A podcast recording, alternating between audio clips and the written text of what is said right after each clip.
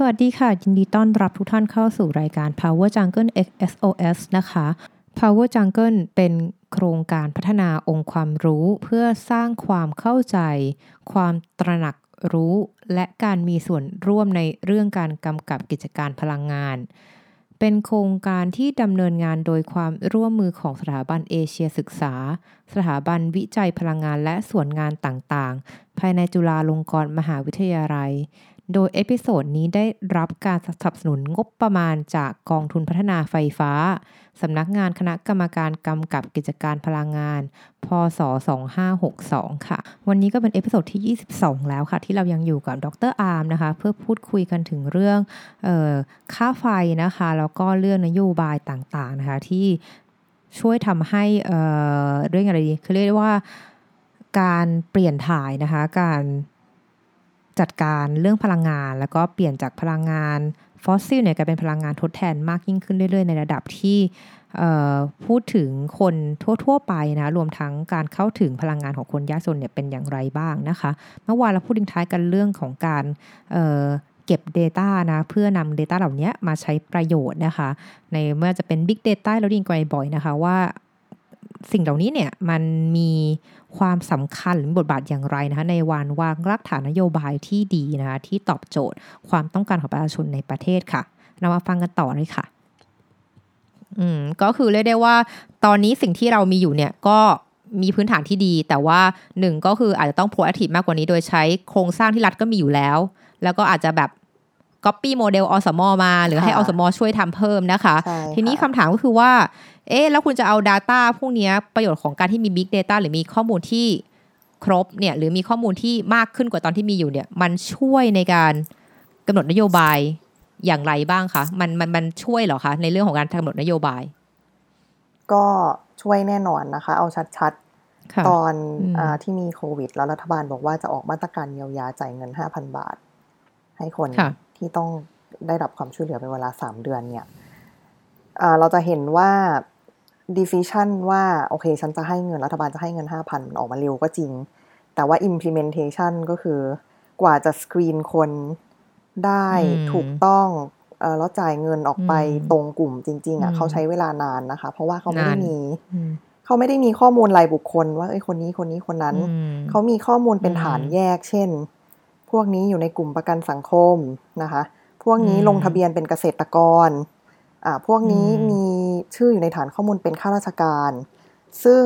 ไอ้สามสี่ฐานข้อมูลที่กล่าวมาเป็นตัวอย่างเนี่ยนะคะ มันก็ไม่ได้คลีน มันไม่ใช่ว่าคนที่อยู่ในกลุ่มหนึ่งแล้ว มันจะไม่ได้มีชื่ออยู่ในไม่อยู่อีกกลุ่มหนึ่งเออใช่อืมเพราะฉะนั้นอืมันก็เลขมันก็ออกมาค่อนข้างมั่วนะคะ ตอนแรกเขาประเมินรัฐบาลประเมินไว้ว่า คนที่ต้องการจะรับความช่วยเหลือเนี่ยประมาณ 9 ล้านคนใช่ไหมอ่า ห้าพันบาทเนี่ย แต่พอเอาจริงมีคนค่ะมาลงทะเบียนตั้งเท่าไหร่สิบกว่า20ล้านสิบคนกว่าล้านค่ะใช่ค่ะ อันนี้มันก็สะท้อนให้เห็นความมึนงงระหว่างอ่า database อืมต่างๆ ที่รัฐบาลมีอยู่ ซึ่งมันอืมมันไม่ complete บ้าง หรือว่ามันมีความ overlap กันสูงบ้างอย่างเงี้ยค่ะอืมาหรือแม้ก็แต่มันไม่อัปเดตด้วยแล้วก็ใช่ไหมไม่คะอัปเดตปัญหาด้วยหลักใช่คือไม่บางอัปคนเดแบตบเป็นข้าราชการ เคยมาลงอืมทะเบียนเป็นเกษตรกร เพราะอะไรบางอย่าง ซึ่งจริง ๆ เขาไม่อืมควรจะมาเนี่ยก็ไม่โดนเอาออกอ่าบางคนเสียค่ะชีวิตไปแล้วอะไรอย่างเงี้ยค่ะ ก็ยังมีอืมชื่ออยู่มอ่ามันก็จะทำให้เกิดความอืมล่าช้าแล้วก็ความสับสนในการอืมในการให้ความช่วยเหลือในสภาพเร่งด่วนอืมนะคะ อันนี้ก็ตัวอย่างอืมที่ชัดมากเลย ค่ะ อือฮึก็คือเรียกได้ว่าคุณจะ ออกกำหนดนโยบายเพื่อช่วยใครสักกลุ่มหนึ่งเนี่ย ถ้าเกิดคุณทำบนฐานข้อมูลที่มันไม่ complete ไม่สมบูรณ์เนี่ย มันก็จะเกิดปัญหากระจุกกระจิกไม่กระจุกกระจิกขยุกขยักแบบนี้แหละค่ะใช่ไหมคะมันใรื่ก็งเหมืที่อนว่าเราเอ๊ะเรามองอืมเรามองเห็นไม่ชัด เราไม่มีแว่นตาเราก็อืมคลำคลำไปอืมว่า เอ้ยตรงนี้มั้งตรงนี้มั้ง อืมซึ่งถ้าอย่างเงี้ยค่ะอันนี้เป็นอาจจะเป็นคำถามที่ที่อันนี้อยากจะขอ พูดคุยแล้วกันนะคะว่าและเรื่องการทำ Big Data เนี่ยเอาจริงๆแล้ว ถ้าถามว่าภาครัฐเนี่ยควรจะมี Big Data ที่มันดีกว่านี้คำถามคือใครควรเป็นเจ้าภาพคะหรือว่ามันมันอย่างไรมันต้องมีใครเป็นเจ้าภาพไหมเพราะว่าจริงๆแล้วเอ่อแต่ก็เข้าใจนะในแง่ของคนหนึงเป็นเจ้าภาพเนี่ยเขาก็จะไม่สามารถมีข้อมูลได้ทุกอย่างค่ะคือเหมือนกระทรวงเกษตรอาจจะมีข้อมูลส่วนนี้กรมแรงงานก็มีอีกส่วนหนึ่งอะไรอย่างเงี้ยค่ะมันมันคงต้องมีการคอนโซเดตกันบางอย่าง อันนี้อาจอันนี้ดรมีความเห็นเรื่องการบอกว่าขอให้มี Big Data ที่ดีหน่อย อันนี้ค่ะใครควรเป็นคนแม่งานคะอะไรอย่างนี้หรือควรทำอย่างไรคะในภาพของภาพใหญ่ ถ้าพูดในแง่เทคนิคนะคะ อันนี้อันนี้ตัดเรื่องการเมืองอ่าหรือ political economy ออกไปก่อนเนี่ย มันก็ควรจะมีหน่วยงานหนึ่งเรียกว่าไม่ต้องเอาข้อมูลทั้งหมดมาเก็บไว้ที่หน่วยงานกลางตรงนี้ก็ได้ เพียงแต่ว่าหน่วยงานเนี้ยต้องมีความสามารถในการไปดึงข้อมูล จากกระทรวงต่างๆ ในด้านต่างๆ ได้โดยที่ไม่มี friction หรือมี friction น้อยที่สุดนะคะ คือตอนนี้การขอข้อมูลระหว่างกระทรวง เท่าที่ได้ยินมาก็เป็นไปได้ค่อนข้างยากหรือใช้เวลาพอสมควร แต่ถ้าเรามีอินฟราสตรักเจอร์กลางที่ทำทำไว้ให้มัน connect กับฐานข้อมูลที่กระจายอยู่ตามกระทรวงต่างๆ ได้ ถึงเวลาเราสามารถดึงมาใช้ได้ โดยที่ไม่ต้องขออนุญาตอะไรมากมายหลาย step แล้วข้อมูลเนี้ยมันก็ควรจะอัปเดตเรื่อยๆนะข้อไอไอ infrastructure ที่มันต่อกับฐานข้อมูลของแต่ละกระทรวงเนี่ยมันก็ควรจะอัปเดตเรื่อยๆได้ อย่างเงี้ยมันก็อันนี้คือภาพที่มัน idealที่ที่สุดอืมซึ่งตรงนี้อาจจะเป็นไปได้ไหมคะว่าเออทางกระทรวงต่างเนี่ยมีบุคลากรที่ไม่ได้เหมาะกับงานนี้อยู่ด้วย ในเรื่องของการเก็บข้อมูลอะไรอย่างนี้ด้วยใช่ไหมคะมันเป็นเรื่องค่อนข้างใหม่ คือมันมีไฮป์ในสังคมเราเนาะประมาณสามสี่ปีที่แล้วพูดเรื่อง Big Data หรือ Big Data รัฐบาลจะ Big Data Open Data แล้วมันก็หายไปเออก็เลยเข้าใจว่ามันมันเป็นกระแสอยู่แค่ชั่วคราวนะคะ ยังไม่สามารถพัฒนาอะไรขึ้นมาได้จริงจัง แล้วก็ระบบเก็บข้อมูลของเดิมของแต่ละหน่วยงานของแต่ละกระทรวงเนี่ย มันก็ทำสร้างมานานแล้วนะคะ ปรับเปลี่ยนค่ะน่าจะยาก ถ้าเกิดเขาไม่ได้มีอินิเชทีฟแบบตั้งใจถ้าเขาไม่ได้จะทำตั้งใจจะทำจริง ๆ ค่ะค่ะ ค่ะ โอเคค่ะ ก็คือเรียกได้ว่าในการพัฒนานโยบายของทางประเทศไทยเราในอนาคตนะคะ หรือว่าแต่ต่อไปเนี่ยก็จะเห็นว่าการมีข้อมูลทางข้อมูลที่พร้อมเนี่ยจะสามารถใช้งานได้ทันท่วงทีด้วยนะคะไม่ใช่มีแค่พร้อมแต่ว่ากว่าจะได้มาต้องขอนู่นขอนี่สามเดือนผ่านไปถึงจะได้ข้อมูลมา อันนี้มันก็จะช่วยตัดสินใจได้ลำบากนะคะ ซึ่งตรงนี้ก็น่าจะเป็นความท้าทายมากๆของประเทศไทยในเรื่องของการทำอย่างไรให้เรามีการให้ความสำคัญ กับข้อมูลจริง ๆ ในการกำหนดอะไรก็ตามทีในในประเทศเราไม่ว่าจะเป็นนโยบงนโยบายหรือว่าแม้แต่จะออกออการช่วยเหลือต่างๆนะอันนี้น่าเป็นจุดที่สำคัญมากๆ คือเรื่องของ Data นะคะ ทีนี้ถ้าขออไปคุยต่อนะคะเรื่องของพลังงานสะอาดบ้างนะคะ ว่าตอนนี้เนี่ยถ้าเกิดในเคสที่ว่าไฟก็มีการพูดถึงเรื่อง solar rooftop นะคะหลาย ๆ ครั้งเนี่ยในใน episode ก่อนหน้านี้นะคะคำถามก็คือว่าวันนี้เราอยากทราบว่าคนรายได้ต่ำเนี่ยจะมีโอกาสใช้ solar rooftop ได้ไหมคะค่ะหรือมีโอกาสเข้าถึงพลังงานลักษณะนี้ได้ไหมคะค่ะต้องต้องเกริ่นบริบทของ solar rooftop ก่อนนะคะ เราก็จะมาจะได้ยินว่าต้นทุน solar rooftop เนี่ยมันต่ำลงเรื่อยๆ จนถึงปัจจุบันเนี่ย ราคา solar rooftop ที่ผลิตไฟฟ้าต่อหน่วย ต้นทุนมันนะคะ แข่งขันกับค่าไฟที่เราซื้อจากโครงข่ายได้ละ ทีนี้ถ้ามันเป็นอย่างนั้นจริงทำไมทุกคนไม่สวิตช์ไปใช้ solar rooftop เนาะ อ่ามันก็มี มันมันไม่ใช่ว่า solar rooftop เนี่ยเป็นสิ่งที่เราเดินไปซูเปอร์มาร์เก็ตเราก็จะซื้อมาไว้ที่บ้านได้นะคะ มันเป็นอุปกรณ์เรียกว่าเป็นอุปกรณ์ไฟฟ้าละกันที่ขนาดใหญ่ แล้วก็มี มีต้นทุนในการลงทุน ใหญ่พอควรก็เป็นหลักแสนนะคะ หลายแสนอ่า เพราะฉะนั้น ไอ้ constraint หลักของคนที่รายได้ต่ำเนี่ย คือเขาไม่มีเงินก้อนในการลงทุน อะเกริ่นก่อนว่าถ้าเกิดคุณมีเงินก้อนในการลงทุน แล้วซื้อโซลาร์แผงมาติดที่บ้าน สมมติเราเป็นคนชั้นกลางเนี่ยนะคะ ลงทุนไปสี่ห้าแสนความคุ้มค่าเนี่ยก็คือติดไปประมาณเจ็ดถึงสิบปี มันก็คืนทุนละ ก็คือผลประหยัดที่เราได้จากการไม่ต้องซื้อไฟฟ้าจากโครงข่ายอะค่ะ มันก็จะไปออฟเซตกับค่าลงทุนตอนต้น แต่อันนี้อันนี้ based on สมมติฐานที่ว่าเรามีเงินลงทุนในตอนแรกหลายแสนนะคะอ่า เพราะฉะนั้นปัญหาของคนรายได้น้อยหลัก ๆ เลยเขาไม่มีเงินก้อนเพราะฉะนั้นถ้าจะให้เป็นโมเดลแบบเดิมว่าใครอยากติด solar rooftop คุณก็ไปซื้อมาติดสิ อันนี้มันไม่ work สำหรับคนรายได้ต่ำนะคะ แต่ถ้าเราไปมองดูในต่างประเทศเนี่ย มันก็เริ่มจะมีโมเดลที่สามารถมา support ให้คนที่รายได้ไม่ถึง หรือไม่มีเงินก้อนในการลงทุนชิ้นใหญ่ สามารถเข้าถึงพลังงานสะอาดได้นะคะ ตัวอย่างตัวอย่างที่เห็นก็จะเป็นสิ่งที่เรียกว่า community based solar ก็คือคนรายได้ต่ำหลาย ๆ ครัวเรือนในชุมชนลงขันกัน บอกว่าฉันไปซื้อมาเป็น property ของ community เรานะ แล้วมันก็ผลิตไฟฟ้าช่วยให้ทั้งกลุ่มก้อน community นี้ประหยัดไฟ ก็ทำไปด้วยกันเลยนะคะ ไม่ใช่ว่าต่างคนต่างทำอ่า แล้วก็แล้วก็อ่า ถ้าประเทศไหนที่รัฐบาลเขาสนับสนุนมากหน่อยให้คนมีรายได้ต่ำเข้าถึงพลังงานสะอาดได้เนี่ยเขาก็อาจจะมีโปรแกรมว่ามี low interest rate loan นะคะสำหรับผู้มีรายได้ต่ำที่อยากทำ community solar พวกนี้มากู้ไปได้ มันก็จะทำให้มีการเข้าถึงแหล่งทุนที่ง่ายมากขึ้น อือค่ะ ก็คือเรียกได้ว่าถ้าเกิด จะถามว่าการเข้าถึงโซลา่ารูปท็อปหรือพลังงานสะอาดเนี่ยของคนแต่ละกลุ่มในประเทศประเทศหนึ่งเนี่ยมันก็มีเรียกว่าเงื่อนไขมีข้อจำกัดที่ต่างกันโดยเฉพาะทางฝั่งกลุ่มที่มีรายได้ต่ำเนี่ยถ้าเกิดจะให้เขาลงทุนเป็นเงินเขาไม่มีเงินก้อนนะสิ่งที่เกิดขึ้นก็ต้องกู้ ทีนี้พอกู้มันก็ถ้ากู้เดี่ยวๆมันก็ดู ดูน่าจะเป็นไปได้ยากดังนั้น สิ่งที่เกิดขึ้นเป็นทำเป็น community อาจต้องรวมกลุ่มกันนะคะในจำนวนหนึ่งเพื่อมาลงขันกัน แล้วก็ต้องทำให้แน่ใจว่าทุกท่านเนี่ยก็มีส่วนในการได้ใช้พลังงานสะอาดนี้นะคะ แล้วก็ถึงแม้ว่าจะรวมตัวกันแล้ว ถ้าเงินไม่พอเนี่ยก็ไปขอกู้จากบางแบงค์ได้ ถ้าแบงค์เขามีนโยบายในการช่วยเรื่องสิ่งแวดล้อมเรื่องพลังงานสะอาดเขาจะมีการให้ดอกเบี้ยต่ำใในการทำโครงการลักษณะนี้นะคะ ทีนี้เมื่อกี้ดรก็ได้เกริ่นไปนึงนะคะว่าเรื่องของพลังงานสะอาดเนี่ยมันมันกับค่าไฟที่เราซื้อจากเอ่อเอ่อผู้ผู้ผู้ผลิตไฟตามปกติเนี่ยเออตอนนี้เนี่ยมันดูเหมือนจะสามารถแข่งขันกันได้แล้วคือเรียกว่าไม่ได้ไม่ได้แพงกว่าอะไรขนาดนั้นอย่างเมื่อก่อนเราจะมีความคิดว่า ถ้าคุณจะเป็นคนที่กรีน คนโลกสวยเอ้ยคนโลกเขียวโลกสวยได้ก็ได้นะคะมันต้องแพงคือจะคุณซื้อของออร์แกนิกมันต้องแพงปกติ ตอนนี้ก็เมื่อก่อนโซลาเซลล์ก็บอกว่าพลังงานลมพลังงานน้ำก็ต้องแพงกว่าปกติ ถ้าคุณอยากจะ เป็นช่วยสิ่งแวดล้อมคุณต้องจ่ายเพิ่ม ตอนนี้หมายความว่ามันไม่ต้องจ่ายเพิ่มแล้วใช่ไหมคราวนี้มันลดค่าไฟตามปกติได้ด้วยไหมคะตรงนี้เป็นยังไงบ้างคะหมายถึงสำหรับเราในฐานะผู้ใช้ไฟฟ้าเนี่ยต้นทุนต่อหน่วยของเราจากโซลาร์แผงเนลมันอาจจะถูกกว่าต้นทุนในการซื้อไฟจากโครงข่ายไฟฟ้าละ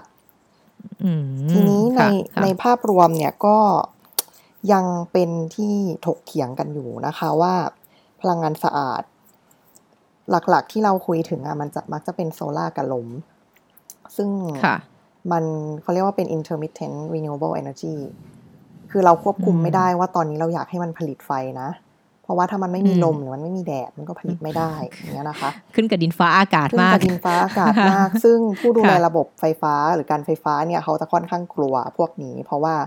มันทำให้เขา plan อะไรยากขึ้น ว่า เอ๊ะ ตอนนี้มันจะมีไฟ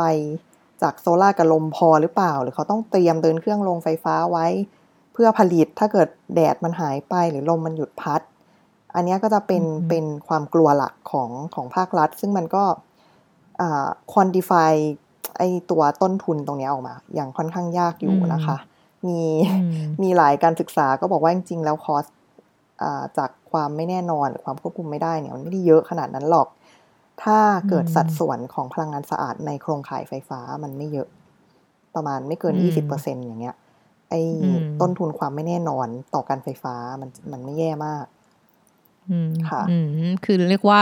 สามารถใช้เราเราเรียกว่าไฟที่อยู่ในกริดเนี่ยมาช่วยชดเชย ตรงที่แบบว่าส่วนที่อาจจะไม่แน่นอนของเออพลังงานที่เป็นลงกำลังงานการชดเชยนี้การชดเชยนี้ก็อาจจะมีต้นทุนต่อโรงไฟฟ้าประเภทอื่น ๆ ได้เช่นกัน เพียงแต่ว่าไอตัวต้นทุนเนี้ยมันค่อนข้างควอนติฟายยากเพราะฉะนั้นถ้าถ้าตอบสั้น ๆ ก็คือไอ้ต้นทุน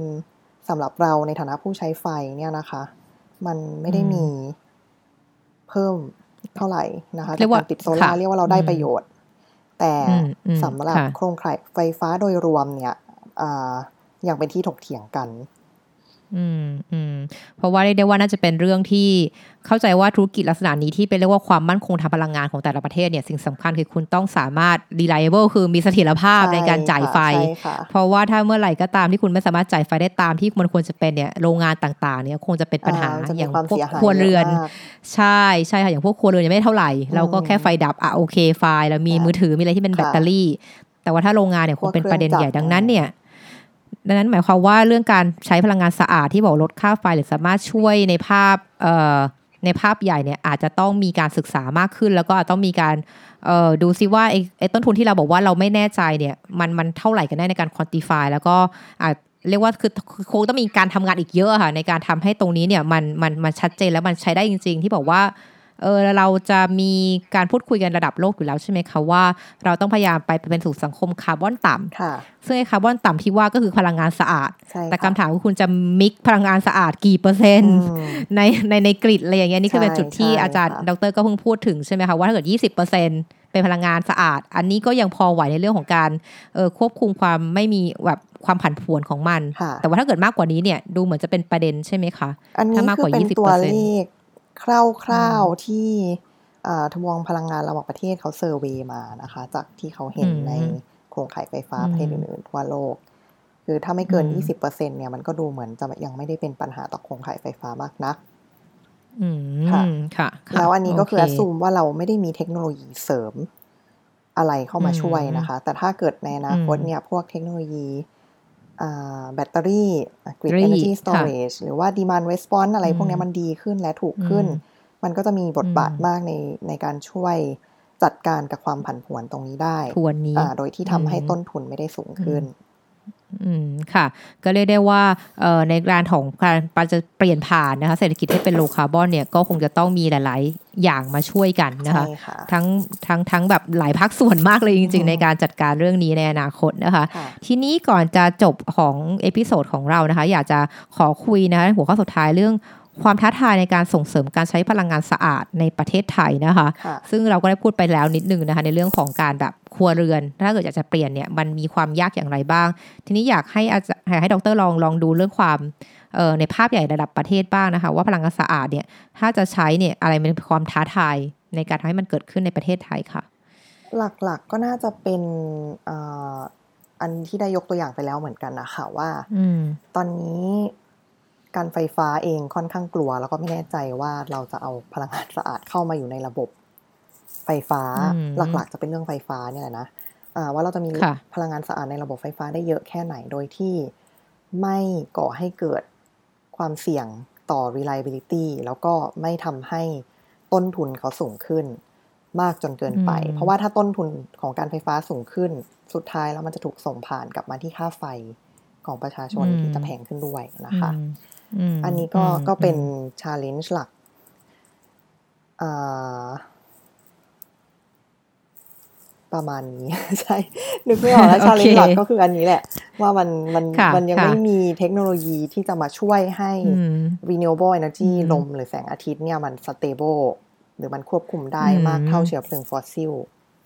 อืมอืมอืมก็เรียกได้ว่า keyword ของเรื่องการใช้พลังงานสะอาดเนี่ยก็คือความแบบเอ่อ ทำอย่างไรให้ให้ผู้ผลิตไฟหรือผู้ที่ต้องรับที่เป็นคนดูแลเรื่องนี้เนี่ยรู้สึกมั่นคงใช่รู้สึกค่ะมั่นใจว่าว่าสิ่งเหล่านี้มันจะตัวเลขจะเป็นอย่างนี้อย่างที่แพลนไว้ไม่ใช่อยู่ๆอ้าววันนี้อยู่ๆก็ฝนพายุเข้าฝนตกขึ้นมา โซลาร์เซลล์ก็ลืมไปได้เลยอะไรอย่างนี้หรือใช่อะไรลักษณะนี้ค่ะใช่ไหมใช่ว่าแบบว่าค่ะต่อให้มันมีปัจจัยภายนอกเข้ามากระทบ แต่มันต้องมีเรียกว่าถ้าเรามี storage เก็บพลังงานไว้ที่ดี มันก็โอเคใช้ใน storage ใช้ต่อ แต่ว่าตอนนี้ปัญหาคือแบตเตอรี่เนี่ยมันก็ดูยังเรียกว่าพลังงานเก็บเข้าไปอาจจะไม่ได้อยู่ตามเดิมเท่าวันที่เก็บเข้าไปอะไรเงี้ยทำให้มันด้วยมันแล้วประมาณการยาต้นกทุนของค่ะแบตเตอรี่ตอนนี้มันก็ยังไม่ได้ถูกขนาดนั้นแพงอยู่ค่ะ อืมค่ะ ทีนี้ถ้าเกิดเราอยากจะถามว่า เอ่อ ในมุมมองของดรเนี่ยในเรื่องของการที่ดูเรื่องค่าไฟนะคะหรือเรื่องนโยบายทางด้านไฟฟ้าเนี่ยเอ่อถ้าเราอยากจะให้ประเทศเราเนี่ยมีการใช้พลังงานสะอาดเพิ่มมากขึ้นเรื่อยๆเนี่ยมีข้อเสนอแนะอย่างไรบ้างคะที่อาจจะเป็นการมองว่าเออประเทศอื่นเขาทำแบบนี้หรือ หรือว่ามีความเห็นอย่างไรบ้างคะในเรื่องของการทำเอ่อนโยบาย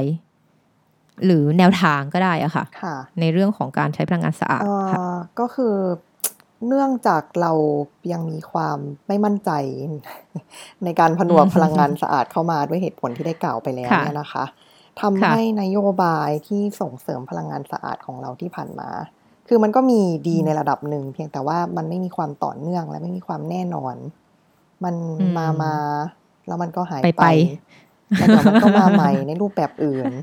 แล้วมันก็หายไปอืมอย่างเงี้ยนะคะอ่าอื มมันค่ะก็เลยทำให้ค่ะในแง่ของการลงทุน ผู้ลงทุนเนี่ยเขาไม่ค่อยมั่นใจ พอไม่ค่อยมั่นใจอืมปุ๊บความความดึงดูดในการลงทุนในพลังงานสะอาดใหม่ ๆ ในประเทศไทยมันก็จะน้อยลงเรื่อยๆนะคะ อันนี้ก็จะเป็นแก้ได้อย่างไร คือหลักๆ แล้วมันก็คือมาจากความที่เราไม่มีข้อมูลเพียงพอเรายังไม่มีความรู้มากเพียงพอว่าผลกระทบ ของการมีพลังงานสะอาดเยอะๆในประเทศไทยอะมันเป็นยังไง อาจจะพอมีบ้าง แต่ว่าเรายังไม่ค่อยเชื่อมั่นมันมากนักเท่าไหร่นะคะเพราะฉะนั้นถ้าลงไปที่ตัวฐานของปัญหาเลยเนี่ย ก็ต้องสร้างองค์ความรู้ให้กับทั้งผู้กำหนดนโยบายแล้วก็คนทั่วไปมากขึ้น ว่ามันสามารถ integrate renewable energy เข้ามาได้เยอะเท่าไหร่นะคะ แล้วก็จะมีเราจะมี mitigation strategy ทำให้มัน ทำให้มันมั่นคงมากขึ้นได้ยังไง อืมดรคะถ้าเกิดแฟขอถามนิดนึงค่ะ ในเรื่องของการที่มีมีการใช้ใช้พลังงานสะอาดเนี่ย อย่างตึกในประเทศไทยบางตึกที่ได้รับการเซอร์ติฟายเป็นลีดที่บอกว่าใช้แบบเป็นตึกที่สามารถใช้พลังงานทดแทนดูแลใช่อะไรเงี้ย อันนี้อาจารย์มีข้อมูลไหมคะมองว่าบริษัทที่เป็นเอกชนทำต่างคนต่างทำตึกของตัวเองเพื่อรับเซอร์ติฟายเนี่ย มันมันสามารถเรียกว่าอยู่ได้ อยู่ได้ตัวเองได้จริงๆไหมคะหรือหรือว่าอย่างไรจะต้องใช้ไฟจากโครงสร้างอยู่ดีเครือข่ายอยู่ดี อันนี้ไม่ได้เฉพาะสำหรับตึกที่เป็น LEED Certified นะคะ บางตึกเขาไม่ต้อง certify ด้วยซ้ำเขาก็รู้สึกว่าฉันติด solar rooftop ประหยัดค่าไฟตอนกลางวัน มันก็คุ้มสำหรับฉันแล้ว เช่นโลตัสเซ็นทรัลอย่างเงี้ยค่ะ คือเราเห็น อาคาร commercial มันติดมากขึ้นเรื่อยๆเงี้ยมันก็เป็นตัวหลักฐานที่ประจักษ์ชัดเจนว่ามันคุ้มค่าว่าได้ว่ามันคุ้ม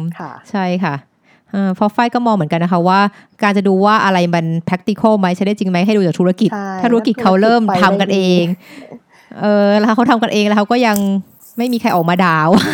ว่าเออใช้แล้วไม่คุ้มนู่นนั่นนี่อะไรแสดงว่ามันก็น่าจะมันก็น่าจะช่วยในในบางประมาณนึงอยู่ที่ว่าทางภาครัฐเนี่ย จะสนับสนุนแบบเป็นนโยบายใหญ่ขนาดไหนนะคะ ในอนาคตจริง ๆ อย่างของภาคธุรกิจหรือว่าอาคารพาณิชย์เนี่ยค่ะ แทบไม่ต้องอาศัยความช่วยเหลืออะไรจากภาครัฐแล้วเพราะมันคุ้มค่าด้วยตัวมันเอง เพียงแค่รัฐเนี่ยอย่า อย่ามาขัดขวาง ด้วยคือแบบถ้ารัฐสามารถทำให้กฎระเบียบ การขอใบอนุญาตอะไรมันง่ายขึ้นได้เนี่ย มันก็จะดีมันน่าจะโอเคแล้ว ก็คือเรียกได้ อืมก็เรียกได้ว่าให้เออฟ้าสึกว่าประเทศไทยเราเนี่ยธุรกิจเราเนี่ยจะโดนเหมือนเป็นยังไงโดนโจมตีก่อนคนอื่น